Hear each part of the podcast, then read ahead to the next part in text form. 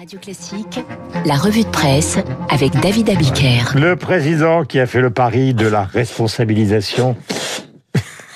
Je sais pas de quoi il Je joue. là. sens que ça va être compliqué pour moi ce matin. Alors, la responsabilisation. Des Français, le pari de Macron pour éviter de reconfiner, titre les échos. Le pari de la responsabilisation, c'est l'édito de une d'Olivier Auguste dans l'opinion. Donner sa chance à la responsabilisation des Français plutôt qu'au reconfinement et à la privation de liberté.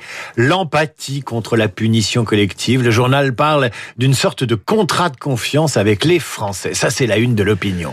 Le Figaro raconte, lui, page 5, comment le président en est arrivé à éviter le reconfinement. Comment Jean Castex a rédigé à la hâte son intervention de vendredi soir pour être certain d'attraper le 20h et d'obtenir un peu d'attention des Français. Le Figaro raconte une semaine de débat entre les ministres, d'atermoiement avec le président et nous sommes là comme des petites souris. Salomon et Véran qui veulent reconfiner, Bayrou et Castaner qui mettent en garde le président contre un reconfinement préventif et les risques de désobéissance civile. Si le pari du président fonctionne, à savoir pas de rebond épidémique, ce sera un joli coup politique, conclut le Figaro. Si ça ne marche pas, on pourra toujours se réjouir d'avoir envoyé Castex l'annoncer à la télévision.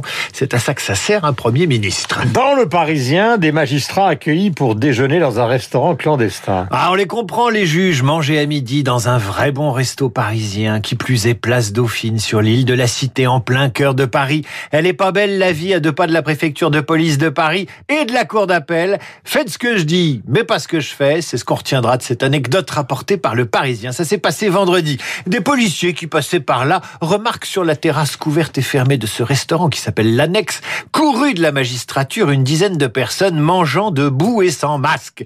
À la carte de ces plats qui nous manquent tellement, de ces plats qui font le charme de la restauration parisienne. Vous avez la pièce du boucher de l'Aubrac avec ses frites, l'omelette mixte frite, le tartare de bœuf. Rien que d'en parler, je salive.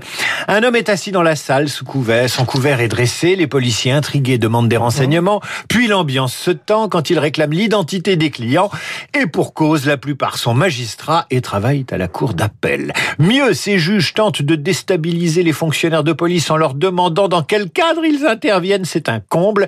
C'est pas rigolo ça, des magistrats qui enfreignent la loi et qui demandent à des policiers dans quel cadre ils interviennent.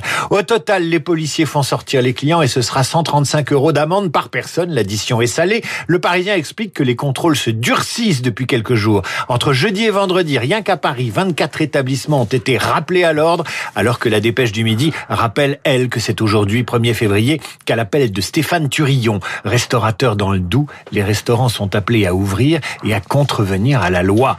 Même le chef triplement étoilé Guy Savoie confiait samedi sur BFM Télé qu'il a songé lui-même à ouvrir un restaurant clandestin. Le contrat de confiance avec les Français qui fait la une de l'opinion, ça risque d'être assez compliqué. Dans les patrons se revivent également et protègent les jeunes migrants en apprentissage. Portrait assez formidable dans Libération de cinq patrons, commerçants, artisans qui se battent pour leurs apprentis menacés d'expulsion. Stéphane Ravaclet, boulanger, avec Laïe Fodé Traoré, Valérie Mokhtar, électricien avec Jacques, Thierry Cafetier avec Mamadou ou encore Fabrice Masson avec Sadio. Le point commun de tous ces entrepreneurs, ils ont accueilli en apprentissage des mineurs arrivés clandestinement en France et se battent pour qu'ils puissent terminer leur apprentissage, même une fois majeurs, hyper motivés, travailleurs, ayant soif de réussir, peut-on lire dans Libération. Ces artisans sont prêts à pétitionner, à recevoir des menaces des voisins, menaces anonymes, car il est parfois mal vu d'accueillir un migrant et de le former. Et puisqu'on parle de formation des jeunes, il faut lire Le Monde qui paraîtra cet après-midi ou sa newsletter parue ce matin. San Francisco est en train de débaptiser ses écoles. 44 établissements publics de la ville vont changer de nom. Ainsi en a décidé une commission chargée d'éliminer la glorification de personnalités liées à l'esclavage, au racisme et aux violations des droits de l'homme. Donc, excite les pères fondateurs des États-Unis propriétaires d'esclaves. Excite Abraham Lincoln d'avoir, coupable d'avoir autorisé l'exécution de 38 Amérindiens. Coupable Thomas Edison, l'inventeur de l'électricité, coupable lui d'avoir électrocuté des animaux. Les débats de cette réunion qui a viré au procès politique des illustres disparus, eh bien ces débats ont duré 7 heures et ils ont été retransmis sur Internet. 7 heures au cours desquelles le comité s'est posé la question, tenez-vous bien, de savoir si sur la confusion entre Theodore Roosevelt et Franklin Roosevelt, on n'allait pas commettre une erreur. Attention à ne pas attribuer les vilainies de l'un à l'autre. Peu importe, ils ont tous les deux été effacés. Excite les deux Roosevelt. Pourquoi? Parce que Theodore Roosevelt s'est opposé au vote des Noirs et en plus il était chasseur et le second est responsable de l'internement de 130 000 Japonais pendant la Deuxième Guerre mondiale. Corinne Lane, correspondante aux États-Unis, correspondante du Monde, raconte avec malice cette chasse aux sorcières posthume et se demande comment vont être rebaptisées ces écoles. Certains rigolent déjà. Lycée Mickey Mouse, Politically Correct High School, on va leur donner des lettres et des chiffres comme PS1 ou PS2 pour Public School 1 ou Public School 2, à moins qu'on les appelle Zoom School 1 ou Zoom School 2, puisque l'école s'est faite à distance via les ordinateurs, car l'auteur de l'article précise 50 2000 élèves de San Francisco ne sont pas allés à l'école depuis un an, mais non, l'urgence, c'est de les débaptiser pour éradiquer le mal. Sur un sujet voisin, je vous conseille la lecture dans le Figaro et on terminera avec ça, du long papier de Jacques Julliard sur l'affaire du Hamel et plus généralement sur le mouvement MeToo.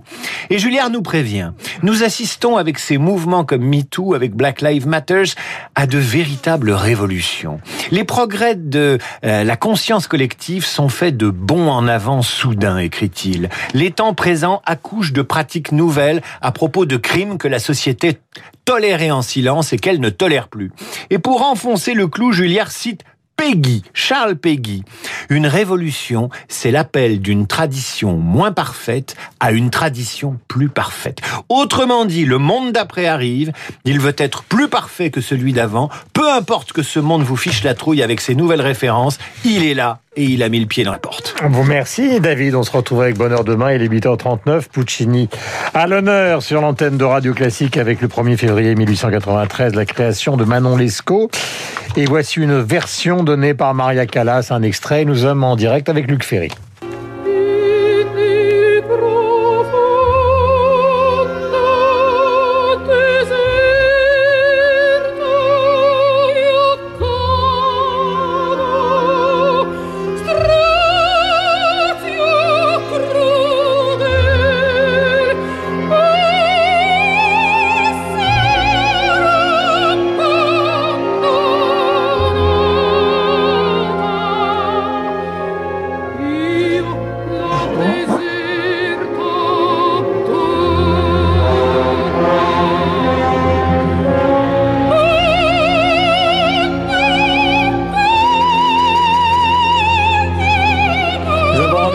Luc Ferry. Voici pour cet extrait, vous retrouvez la musique notamment avec David et tous les animateurs de Radio Classique à partir de, de 9h30, juste après Franck Ferrand.